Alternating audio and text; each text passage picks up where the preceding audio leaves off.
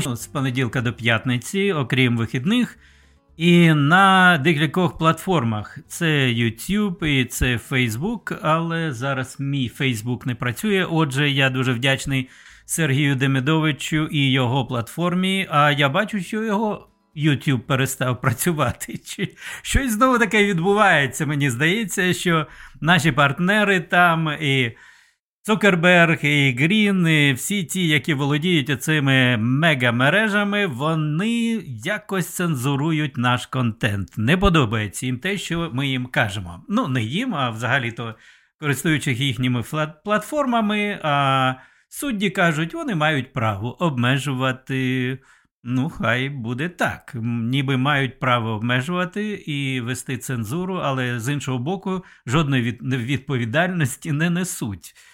Бо бачите, коли справа мова йдеться про, наприклад, газету чи якісь програми телебачення, які дійсно займаються цензурою, то тоді вони несуть відповідальність за те, про що вони пишуть і що вони показують. А ось у цьому разі ці мережі і з одного боку вони цензурують, а з іншого боку, жодної відповідальності не несуть, якщо, наприклад, набрешуть із три корзини. І ось тому не хочу, що щоб ви не забували про іншу платформу, яка поки ще вільна від цензури, а саме Twitter. І ось е, цей е, мій етер він транслюється також на Twitter. Все це можна побачити на, також на моєму веб-сайті, і поки що, слава Богу, жодного разу я не стикався з тим, щоб мій провайдер, щоб хостінг, на якому знаходиться мій веб-сайт novachekov.com, щоб він колись мене обмежував. А, Але все може статися, бачите, тому ми вважаємо за необхідне, щоб мати декілька платформ. А іноді я навіть так вважаю, що може прийдеться лише аудіотрансляцію вести, як колись у радянські часи, і будуть глушилки, які намагатимуться перекривати звук. Ну, а що ж, ми живемо у такий, у такий час, у такому світі. Е, Євгеній вітає. Е, дякую, що ви приєдналися із Сіетла, і також Тетяна із Філадельфії.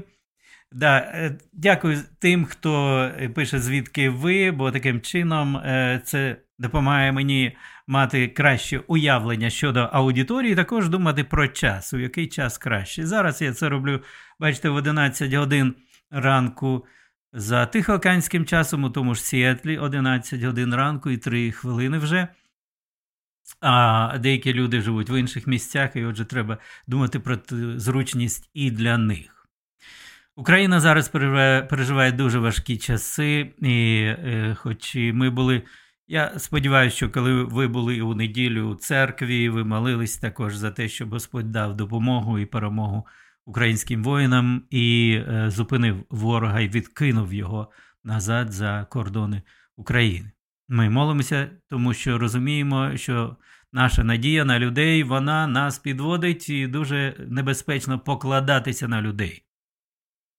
Але знаєте, ось е, думаючи про ці важкі часи зараз, які переживають українці, ви, е, я певний, ви знаєте, що вимушені були полишити Авдіївку. І росіяни зараз намагаються дуже сильно атакувати, і на тлі тої інформації, що не постачається озброєння, конче необхідне українській армії озброєння із Заходу. Не виконують свої обов'язки західні партнери, які обіцяли колись Україні. Згадаємо Будапештський меморандум 94-го року, що вони будуть дбати про територіальну цілісність України. Ну, але коли Росія захопила Крим, то пан Обама заявив і пан Байден, що ну, не бачать вони там російських військових.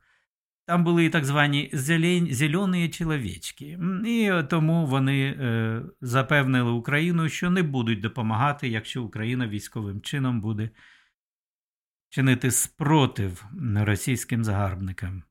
Ось так вони не виконують. Покладатися на людей це дуже небезпечно, і Біблія надає нам безліч прикладів того, що покладання на людей це пастка.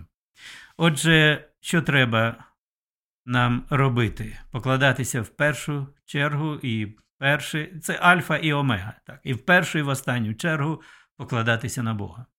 І, звичайно, коли Бог спасає, це не обов'язково якихось він ангелів посилає, інколи і так буває, але дуже часто через людей і дуже часто не через тих, на кого ми покладалися.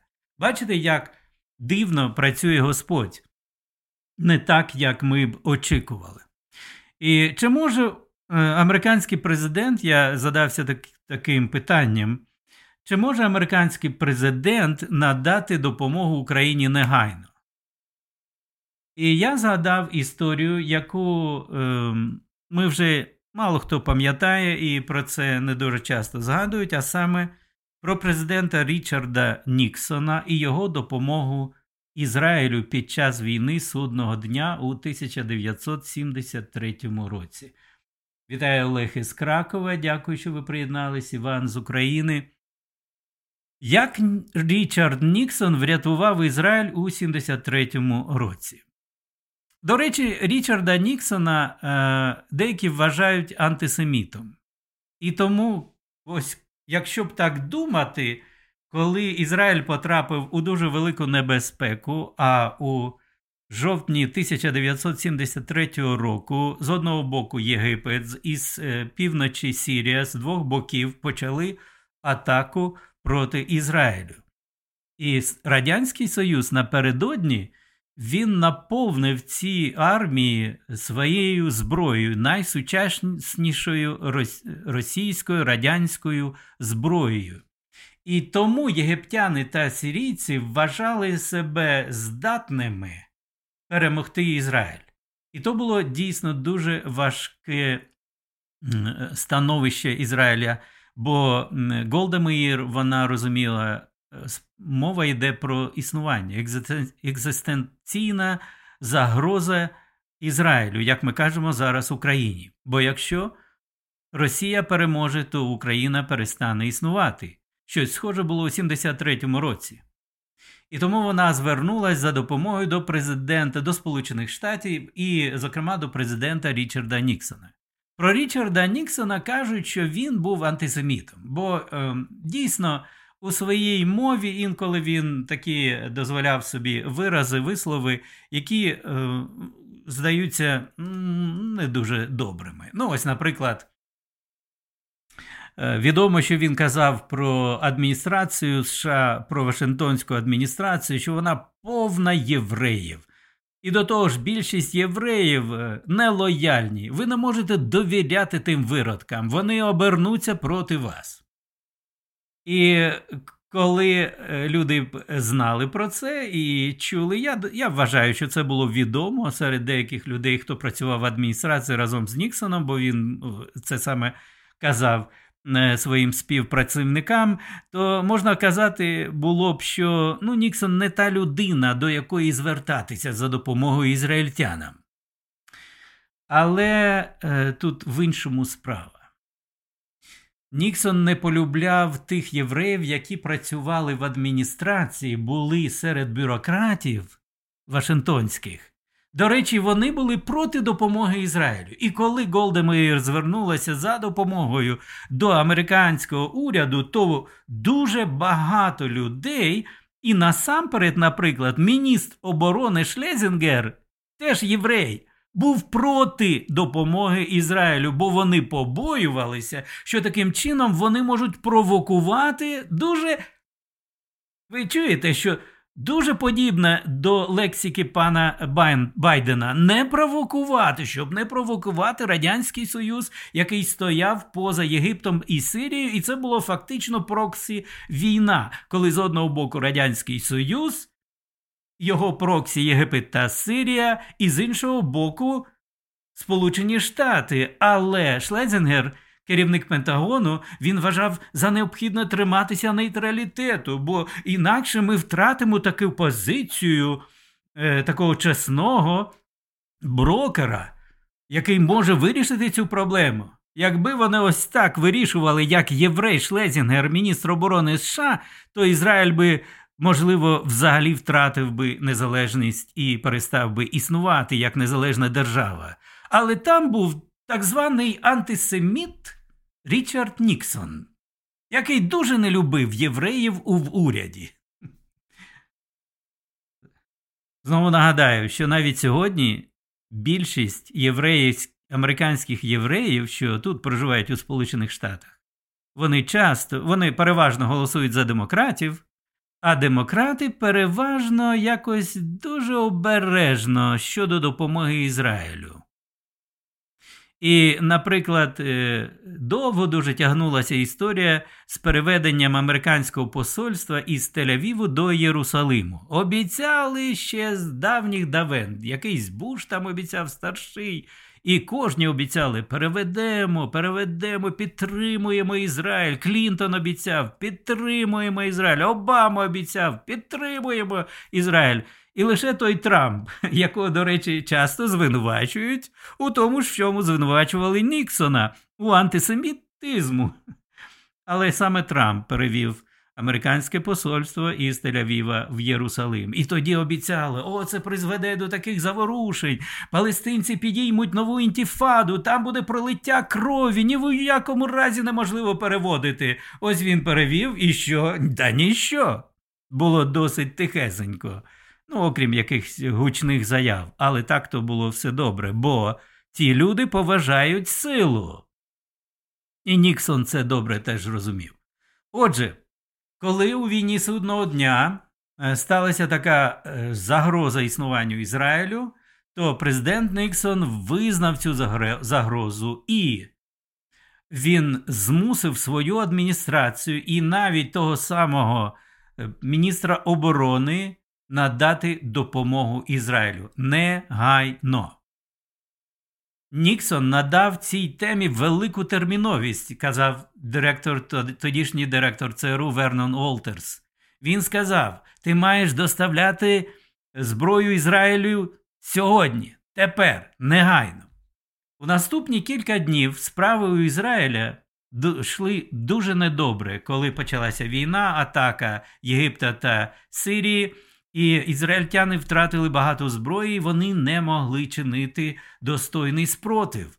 Отже, е, тоді американці, саме під керівництвом Ніксона, вони ініціювали операцію так звану Нікельграс, нікелева трава. Це американське перекидання повітрям втрачених Ізраїлем боєприпасів. І це було титанічною акцією, бо здійснено 567 вильотів транспортною важкою авіацією Америки, скинуто понад 22 тисячі тонн вантажів, а також морським шляхом додатково 90 тисяч тонн техніки. За словами Авраама Рабіновича, хоча американські повітряні перевезення вантажів не відразу відшкодували втрати Ізраїлю в зброї, вони дозволили. Ізраїлю вільно витрачати те, що в нього було, не побоювалось. Не так, як зараз українцям.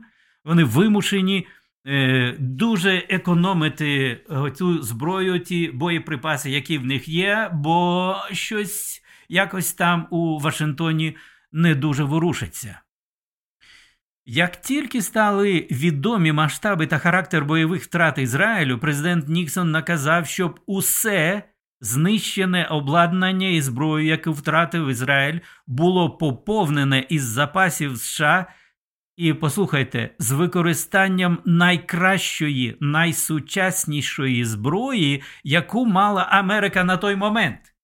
Це ось нібито якби зараз американці постачали Україні найсучаснішу свою зброю. І навіть не F-16 літаки, а F, наприклад, 35 найкращі літаки у світі. Але це було рішенням Ніксона.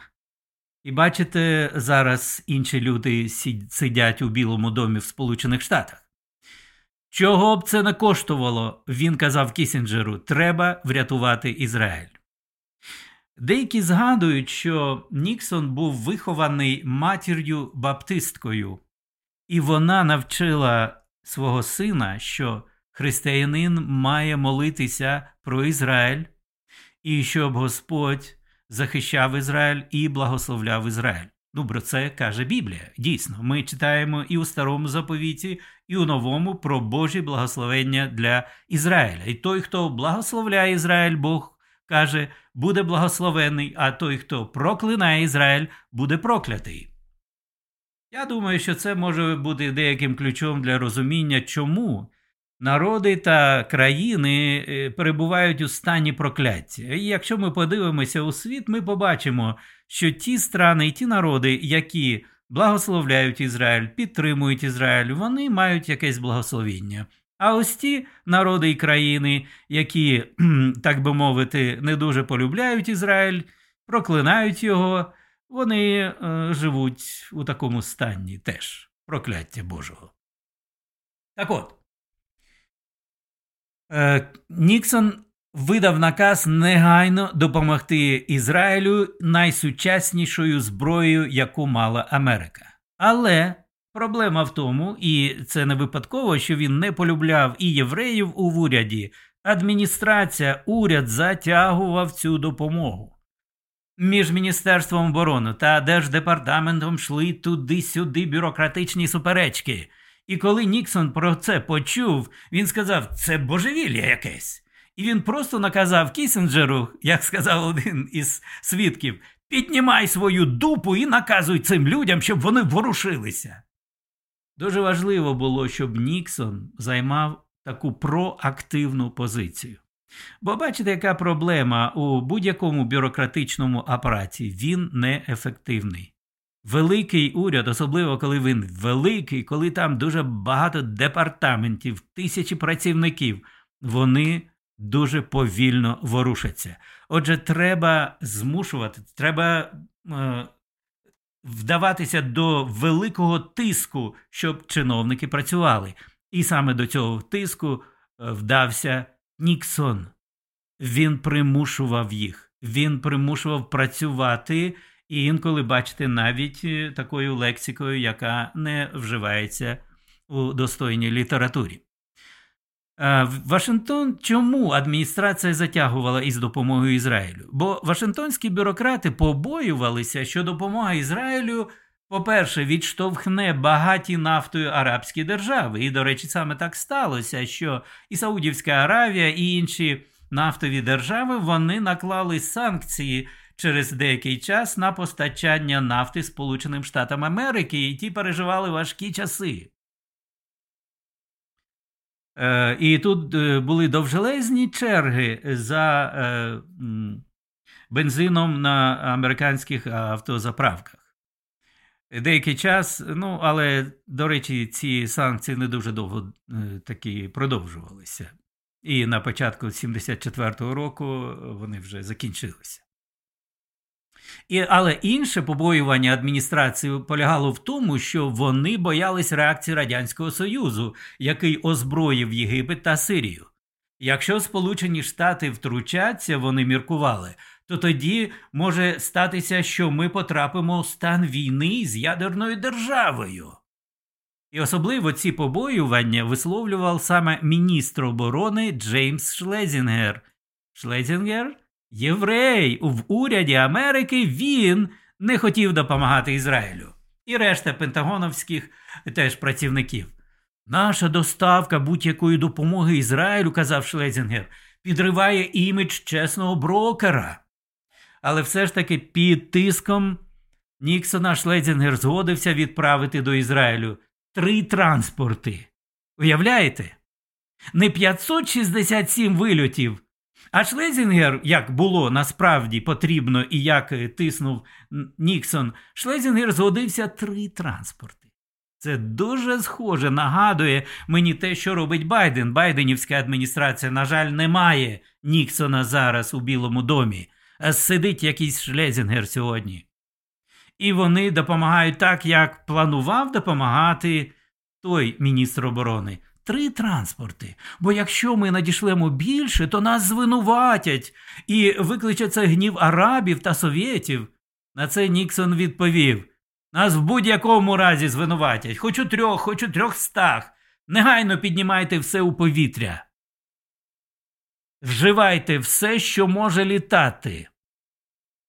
Бо на початку ця, ці урядовці пропонували давайте використати цивільну, а, цивільний авіа а, літаки, і таким чином, якось щоб воно не дуже кидалося в очі звичайно, це була дуже дурна пропозиція, яка б не допомогла Ізраїлю. І тоді, наполягаючи на своєму, Ніксон е, то досяг, що Америка використовувала свої військові транспортні літаки. Совєти не розраховували на успіх Ізраїлю і почали говорити про мир лише тоді, коли ситуація змінилася, і комуністи у Москві зрозуміли, що арабські сателіти їхні можуть програти. І тоді Брежнєв терміново телеграфує Ніксону із проханням про припинення вогню. Ну добре, американці і ізраїльтяни погодилися, і 24 жовтня було підписано угоду про припинення вогню. Але незабаром ситуація погіршилася. Бо Анвар Садат, лідер Єгипту, виступив із пропозицією про те, щоб Сполучені Штати і Радянський Союз забезпечили дотримання режиму припинення вогню, направили свої війська наземні щоб вони розділяли Єгипет, Ізраїль, Сирію і Ізраїль. Але Білий дім швидко відхилив цю пропозицію. І тоді Брежнів погрозив, що якщо американці відмовляються відправити свої війська туди, тоді совєти в односторонньому порядку примусять до припинення вогню. Радянські солдати там будуть у тій е, зоні. На що як отреагував, дуже ось дивіться, як важливо, як реагує лідер країни, якщо це дійсно лідер країни, а не Байден, а не Обама. Почувши про це, розповідають, що Ніксон викликав Вашингтонську групу спеціальних дій, яка складається з держсекретарів, міністрів оборони, радників національної безпеки, голови об'єднаного комітету начальників штабів та директора ЦРУ і наказав привести Збройні сили США у вищий рівень бойової готовності. Замість того, щоб лякатись і байденувати, Ніксон наказав негайно прийти до вищого рівня бойової готовності. Ударні частини військово-повітряних сил США були готові до атаки, два авіаносці перекинуті до Середземного моря. Напруженість з Радянським Союзом підійшла до апогею після останнього, останньої кризи, коли пам'ятаєте, кубинська криза, коли Радянський Союз намагався там розташувати свої ядерні ракети на Кубі. І що сталося? Коли радянські лідери побачили рішучість Ніксона, вони негайно дезавоювали свою загрозу і сказали: ну добре, добре, не будемо надсилати туди наших воїнів. Коли я про це читаю, я думаю, як по-іншому складалася б ситуація з російським вторгненням до України, якби лідером Америки був хтось інший, не Байден, не такий, як Байден чи Обама? Тому я схильний довіряти і Трампу, коли він каже, що якби він залишався у Білому домі, тоді Путін не наважився би. Бо як це було і під час е, війни судного дня у 73-му році, Радянський Союз завжди поважав силу, і коли він бачив силу, він зупинявся. Коли він бачив слабких лідерів Заходу, тоді він просувався. Так було це просто закон поведінка радянських агресорів. Це така сама поведінка нинішньої Путінської Росії. Цього дня і до цього дня в Ізраїлі високо цінують Річарда Ніксона і прем'єр-міністр Голда Меєр, наприклад, е, яка підтримувала часті контакти протягом усього випробування цією війною. Вона називала Річарда Ніксона моїм президентом. І говорила, що наступні покоління будуть розповідати про диво величезних літаків зі Сполучених Штатів, які доставляють техніку, що означала життя для нашого народу. Це були знаменні події у світовій історії, зазначив історик Стівен Емброуз. Якби Ніксон не діяв настільки рішуче, хто може сказати, що сталося б? Араби, можливо, навіть знищили б Ізраїль. Але щоб там не було, немає жодних сумнівів у тому, що Ніксон уможливив перемогу Ізраїлю, ризикуючи власною репутацією та великим ризиком з великим ризиком для економіки Америки. Він знав, що його вороги ніколи не віддадуть йому належне за спасіння Ізраїлю, але все одно він зробив це. І, до речі, згадуючи оцей момент, що його виховувала мати, яка вірила у Біблію, і що Бог благословляє тих, хто допомагає Ізраїлю, це була одна із сильніших мотивацій Ніксона. Бо він вже після того, як він пішов з президентства, він не став боротися, коли там почався Утергейський так званий скандал. До речі, на фоні Утергейського скандалу, на фоні того, що робила адміністрація Обами, як вона підслуховувала і використовувала політичні організації для того, щоб боротися своїми політичними державні організації, щоб боротися з політичними своїми суперниками Трампом та республіканською партією, на фоні е, того Отергейський скандал виглядає просто дитячими іграшками. Але все одно, коли Ніксон пішов і він згадував, що це було найважливіше. Він вірив у те, що є Боже проведіння, на відміну, до речі, від Путіна, який не вірить у те. Ніксон вірив, що Бог залиш дав йому бути президентом у цей час саме для того, щоб спасти Ізраїль. І, до речі, нещодавно е, вийшов фільм про ті події, фільм Голда про Голди Меїр. І у тому фільмі, мені здається, так і не віддали належного Ніксону, бо якось там Кісінджера вони е, виставляють у ролі головного Спасителя з боку США. Ліві сьогодні намагаються применшити роль Ніксона, і вони знову ж таки посилаються на його неприязнь до євреїв у Вашингтонському обкомі. Але треба бачити різницю. Велика різниця між євреями, які живуть у Америці, і постійно голосують за демократів.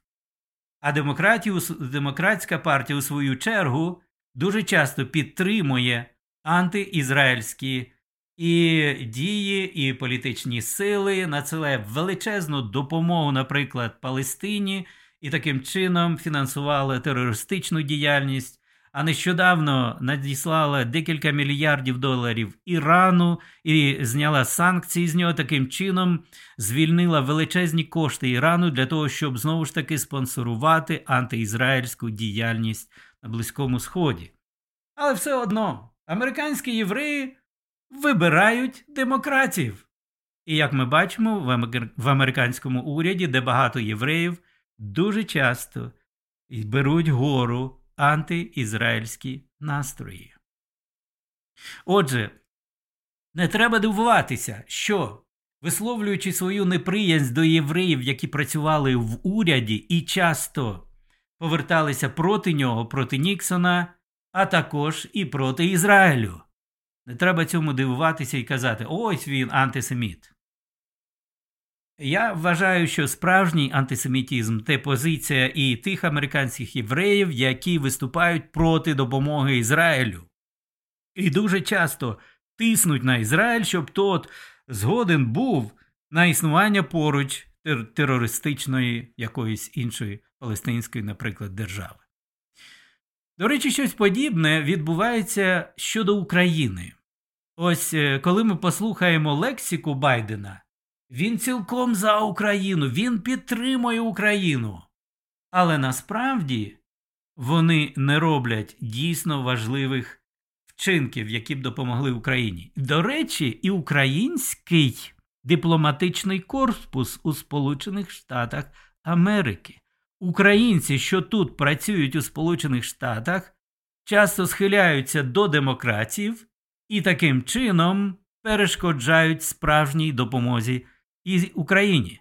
Бо якщо ми згадаємо, що вони робили під час ще дії ленд-лізу, жодний з них не підіймав цю проблему, і навіть навпаки, як вже я це казав минулого тижня, посол Маркарова, український посол в Америці, казала, нам ленд-ліз не потрібний.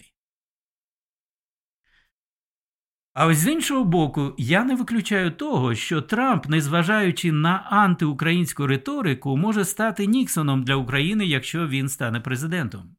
Знову ж таки, не тому, що він любить якось так Україну, а тому, що розуміє, як колись Ніксон розумів, якщо віддати Ізраїль як жертву Радянському Союзі, Союзу, це буде величезною втратою і небезпекою для Америки. Подібно до того, Трамп розуміє, якщо віддати Україну Росії, це буде величезною небезпекою для Сполучених Штатів Америки. І і я думаю, інакше він не став би допомагати Україні реальною зброєю. Пам'ятаєте, ще при е, Обамі Конгрес дав дозвіл Обамі, щоб надавати зброю Україні, але той поклав свою заборону. І лише Трамп, коли прийшов у Білий дом, в перші е, часи свого перебування там е, дозволив і наказав надсилати зброю Україні. Знову ж чому? Тому що він любить Україну? Ні. Йому дуже не подобаються українські політики, і здається, він тримає якісь особисті образи проти них, але він розуміє своєю головою, що не можна віддавати Росії Україну. Отже, е, коли ми згадуємо ті часи, ми можемо зробити висновок, коли президент, коли уряд Америки хоче допомогти, дійсно хоче допомогти, він допомагає. До речі, президент Ніксон не запрошував Конгрес, не запрошував, е, не звертався до Конгресу. На той час, до речі, Конгрес був демократським, цілком контролювався і Нижня Палата, і Сенат теж контролювався демократами. І вони б не дали згоду на допомогу Ізраїлю. Знають, до речі, і після того, до речі, як Ніксон все це зробив. І по завершенні операції Нікелева трава звернувся до Конгресу, щоб допомогти Ізраїлю, то Конгрес прийняв новий закон про війну. І згідно того закону забороняв президентові відправляти американських військових без дозволу Конгресу. Ну там були деякі виключення, і все одно було очевидно, що Конгрес налаштований проти Ніксона і проти допомоги Ізраїлю. І, звичайно, у таких обставинах, що зробив Ніксон, просто наказав допомагати всім, що є у американських військових, найкращим, найсучаснішим обладнанням і зброєю. І ось про це згадує також Брайан Фінч, автор у виданні The Hill, і я хочу вам показати вивести це на екран, щоб ви також подивилися. Так, будь ласка, подивіться. І ця публікація була зроблена ще наприкінці 22-го року, 8 жовтня, Брайаном Фінчем. І називається ця публікація, коли Сполучені Штати дійсно рушили небо й землю. І чому вона так називається? Бо автор тут е, згадує вираз е, того часу, який Байден е, висловив, що Америка вона зрушить небо і землю, аби допомогти Україні. І це було ще, нагадаю, у жовтні 22-го року. Ми зрушимо небо і землю, і багато вони зрушили. Так от що пише у е, своїй своїй публікації тут Брайан Фінч виданні Хіл ще у жовтні 22-го року. Після спілкування з радником е, національної безпеки Генрі Кісінджером Ніксон наказав прийняти рішучу відповідь, якої мало хто очікував, повну екстрену мобілізацію американської армії, щоб негайно поновити силу ізраїльської армії. Тут він згадує якраз у ті часи, коли Америка дійсно допомагала. Розпочата лише через 6 днів після перших єгипетських атак операція Нікелграс стала кампанією поповнення запасів, яка перевершила все, що коли-небудь бачили раніше або після в американській історії. Військові транспорти США, вщерть заповнені зброєю та припасами, негайно вилетіли до ізраїльських авіабаз а за ними стежили їх супроводжували американські винищувачі з наказами збивати будь-який літак, який навіть віддалено виглядав ворожим. Швидко поповнившись свіжою американською технікою, ізраїльські війська відновили контроль над полем бою, і через чотири дні, коли набуло чинності припинення вогню, їм знову мало було мало чого боятися своїх ворогів. Успіх Нікелграс значною мірою зумовнений наказом Ніксона використовувати все, що може літати, є більш ніж цікавим історичним прикладом. Він змушує задуматися, чому обіцянка адміністрації Байдена зрушити небо і землю для військових України не виконувалася з такою ж терміновістю. З того моменту, як російські війська перейшли на територію України, президент Зеленський, як колись Голда Меїр, неодноразово благав Америку та її союзників поповнити запаси зброї. Прохання Зеленського стають дедалі наполегливішими через побоювання, що недавно оголошена Росією мобілізація, а ще тоді була мобілізація 22-го року. Понад 30, 300 тисяч військових дозволить їй відновити ініціативу на полі бою. Але порівнюючи, і ось тут автор порівнює діяльність Ніксона, його адміністрації, і діяльність нинішньої адміністрації Байдена.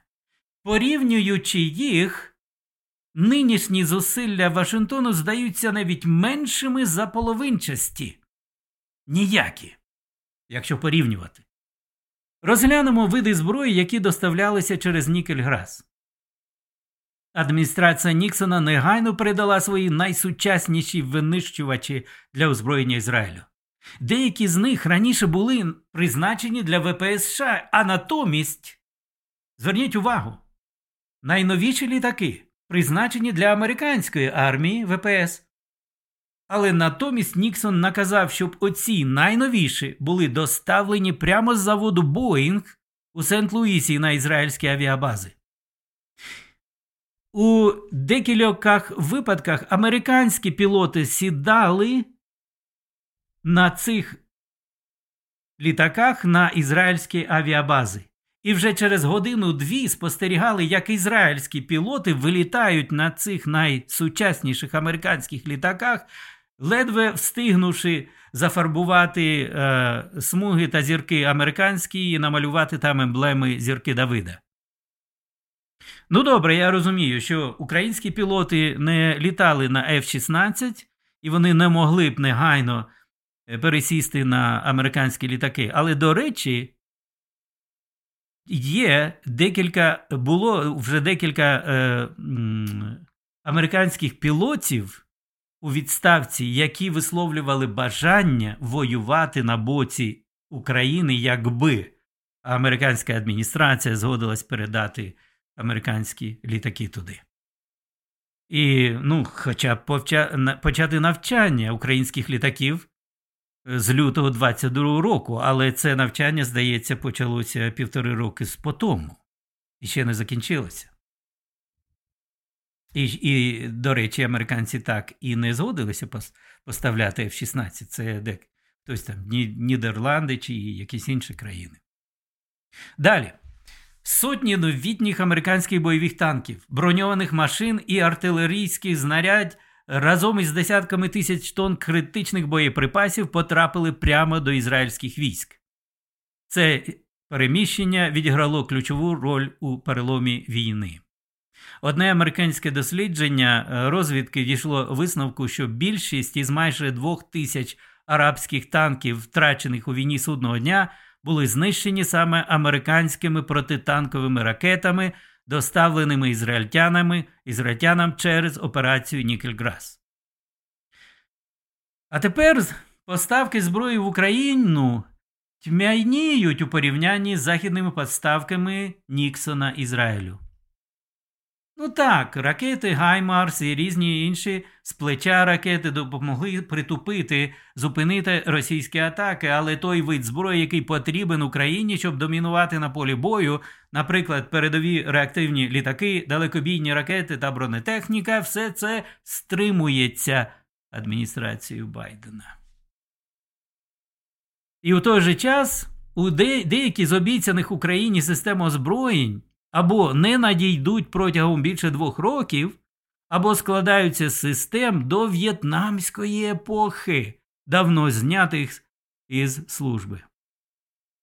Не менш приголомшивою є пожертва Сполученими Штатами Марокко понад 200 фронтових танків М1 Абрамс. Тут автор згадує оці військові поставки Америки до інших країн в той час, коли так необхідні вони Україні. Можна лише уявити, пише автор у виданні Хіл, яку прізницю вони зробили на полі бою в руках українців, а не їздили по країні, яка востаннє бачила серйозну загрозу з боку африканського корпусу Ервіна Ромеля в часи Другої світової війни. Західні уряди, в тому числі, у тому числі США, безсумнівно дуже повільно рухаються щодо військової допомоги Україні. Через, і зверніть увагу на те, що пише Брайан Фінч у виданні The Hill, і це ще він писав у жовтні 22 року. Чому дуже повільно рухаються? Через побоювання надмірно провокувати ядерну зброю Володимира Путіна. Однак не можна ігнорувати, що коли США зіткнулися з подібною загрозою у 73-му році, до речі, загроза з боку СРСР була більшою, ніж зараз з боку Росії. США діяли рішуче і безсумнівно врятували ізраїльтян від тих самих страждань, які зараз спіткали невинних українських громадян. Можливо, настав час для адміністрації Байдена взяти сторінку з історії і розпочати власну операцію Нікелева трава. Добре побажання. Але вже минув більше року вже минуло. Байден не хоче допомагати Україні так, як допомагав Ніксон. Ще раз нагадаю, що Ніксон зробив це, не виносячи законопроекти на розглядання Конгресу, бо він розумів, що там це буде затягнуте, і Ізраїль не отримає допомоги і може загинути. Байден чудово розуміє, має розуміти, що для України це величезна загроза, якби він дійсно бажав допомогти.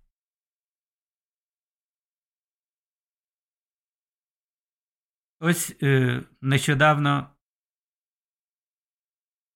е, чехи знайшли необхідну для України зброю 500 тисяч снарядів, 155 мм і 800 тисяч е, совєтського е, совєтського стандарту 122 122 мм. Але немає грошей. Ну як? Ну як нема? У Байдена є такий фонд, він називається Presidential Drawdown Authority for Military Assistance for Ukraine. Це президентська влада для того, щоб допомагати Україні.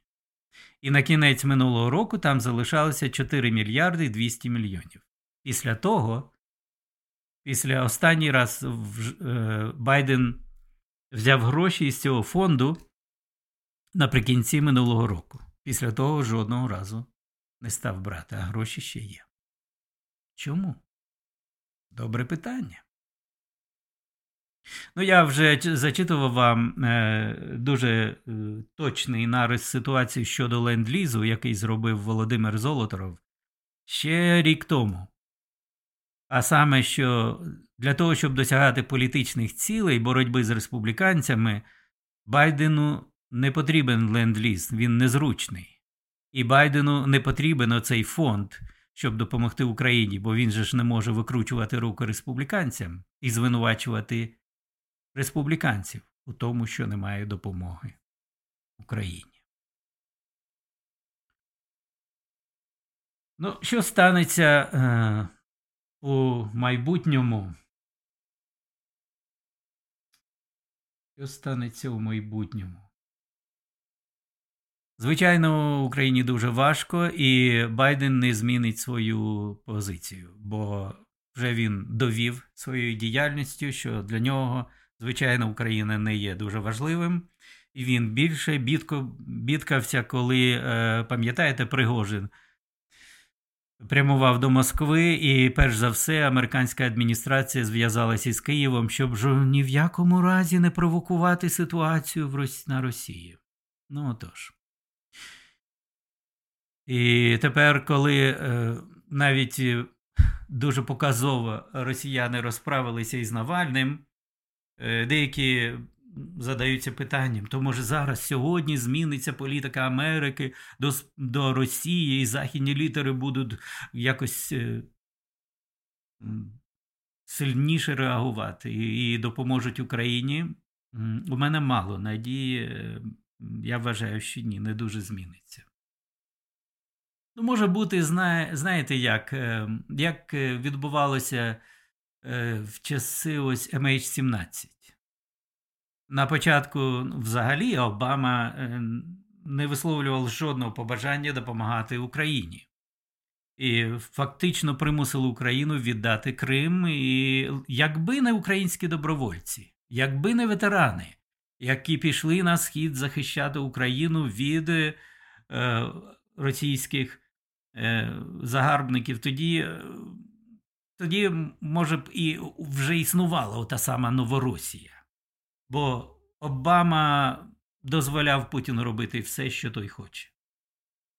А оскільки Байден був віце-президентом при Обамі і він відповідав за американську політику в Україні, то зрозуміло, що це також політика і Байдена.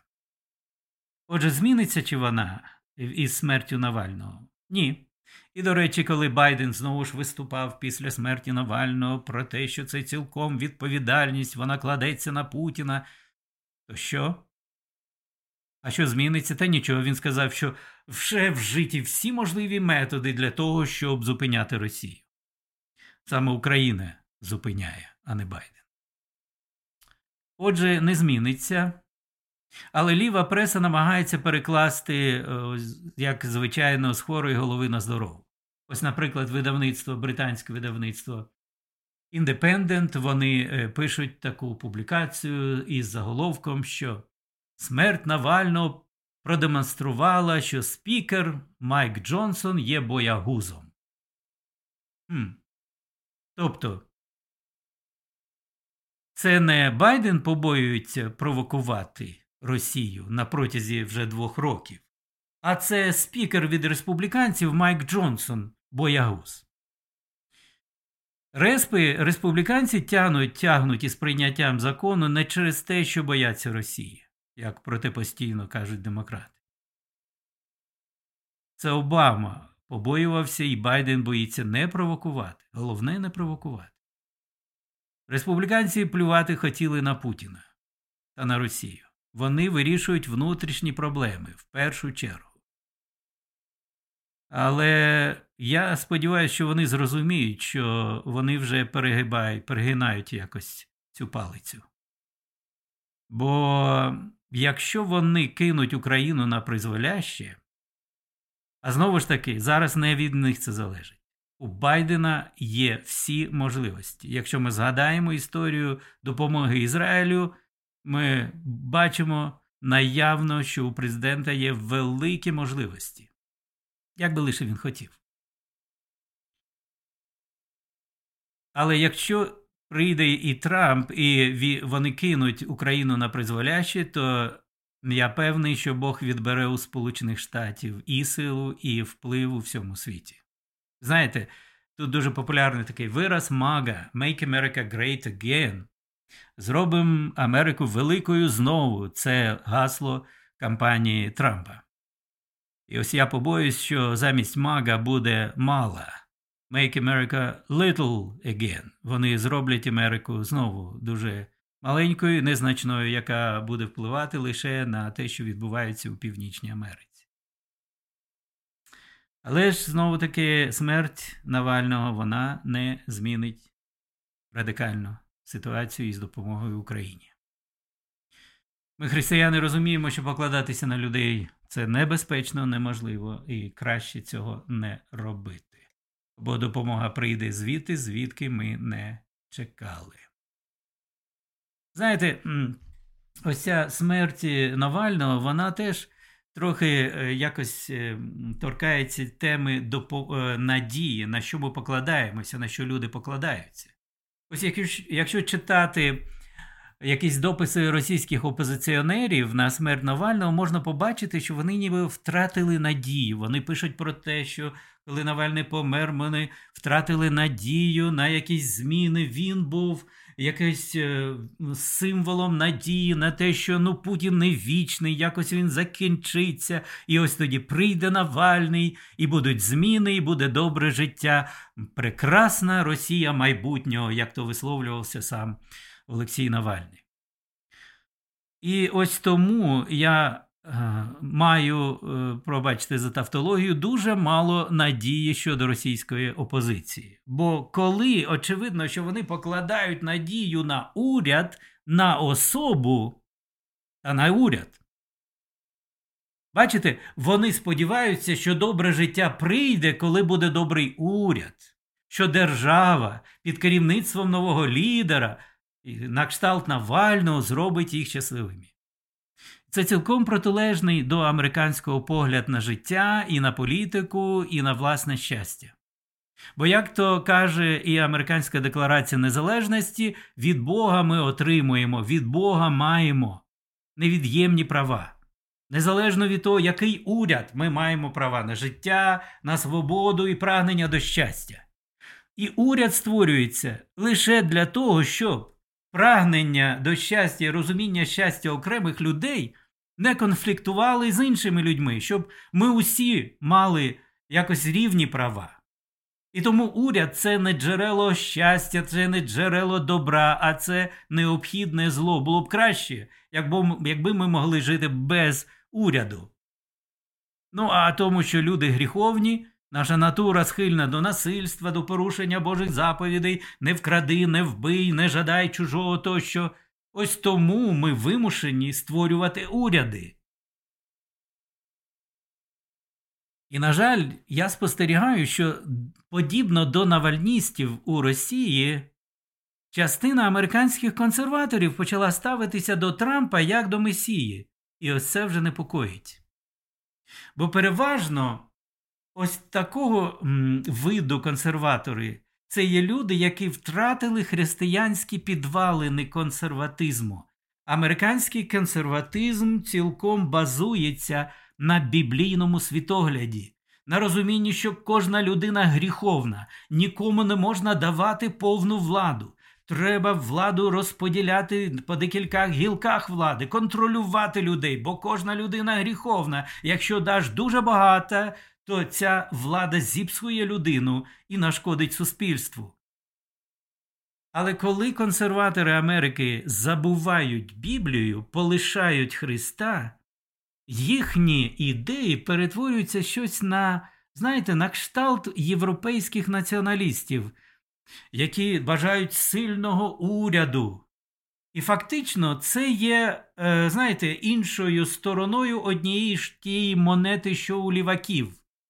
Соціалісти вірять, що треба великий уряд, який зможе вирішити усі проблеми і забезпечити суспільство загального е, добробуту. Це ліва ідеологія. Так і праві тут починають теж так думати. Ось нам треба такого лідера, який побудує нам такий уряд, зробить Америку великою знову. І тоді він, цей уряд, організує наше життя таким чином, всі ми будемо щасливими і багатими. Але це теж дуже схоже на соціалізм з іншого боку, на етатизм, на віру у державу. Це небезпечні погляди. Справжній консерватизм має базуватися на біблійному світогляді, на нашому, нашому біблійному уявленні, що джерелом нашого щастя, нашої свободи є Бог. Він дарував це а усі люди грішні, і вони є небезпечними, якщо давати їм багато влади. Але все одно е, у п'ятницю пан Мостюк спитав мене про команду Трампа, бо у минулу каденцію він пише: у нього було мало однодумців у держапараті. Як сьогодні, якщо він прийде до влади, чи буде у нього достатньо однодумців у держапараті. Е, на мій погляд, не буде. Бо справа в тому, що так зване Вашингтонське болото, оці тисячі і тисячі бюрократів, вони дбають, як і кожні люди, про себе перш за все. А Трамп, як е, консерватор, як республіканець, приходить під гаслами скорочення уряду, скорочення державних витрат. І тому це значить для державних урядовців, що вони можуть втратити свою роботу, свої тепленькі місця. І, звичайно, вони не будуть його підтримувати. Я сподіваюся, що головні урядовці, керівники департаментів, там, головних е, галузей е, гілок уряду, вони будуть е, підтримувати Трампа. Але що стосується інших, то ні. Ну, уявіть собі, от, наприклад, демократи нещодавно прийняли такий закон, такий закон, який дозволяє уряду найняти ще 87 тисяч нових податкових агентів. Ось уявіть собі, 80 тисяч нових податкових. Чи вони будуть радо підтримувати Трампа, його реформу налогов, податкової системи? А він е, намагався спростити, і вона, до речі, була простіша під час його президентства, ніж зараз. Звичайно, вони не, вони не будуть зацікавлені, бо це значити буде, що вони втратять свою роботу і добру зарплатню. Я все ж сподіваюся, що якщо він стане президентом, то зміниться атмосфера якось у, у суспільстві, менше буде страху висловлювати свої думки. Бо зараз е, багато, особливо тих, хто займає державні якісь посади, вони побоюються відверто казати свої думки. У системі освіти дуже багато страху зараз. Отже, припиниться переслідування людей за ідеї, яке зараз е, спостерігається, тому в будь-якому разі це буде легше, але не буде докорінної зміни. Бо, на жаль, вже відбулася така, таке збільшення відбулося уряду, яке вже неможливо змінити радикально. Ну, я не знаю, може, як Мілей у Аргентині, але мені здається, у Сполучених Штатах такого не буде. Отже, що тут е, у мене деякі питання? Інтерв'ю з Романом Шеремет він думає, має що розповісти на тему прохання зброї для українців літаків А-10. Е, зокрема, там цікава історія. Вітання з Вашингтону. Дякую за те, що ви приєдналися. Анжеліка, доброго вечора. І вам також. Отже, це американський експеримент, програма щоденна о 11 годині ранку за тихоокеанським часом, 9.1 вечора у Києві. Дякую, що ви були зі мною. Ще раз хочу подякувати і каналу Сергія Демидовича за можливість працювати разом з ним і на його платформі. Е, звертайте на увагу на його публікації. Там багато чого цікавого є. Якщо ви Підпишитесь на його канал, це буде добре. Ну і на мій. Я теж подякую вам за те. Нехай не втрачаємо надії і молимося Богу, бо саме Він є нашою надією. До побачення. Нехай Господь збереже Україну.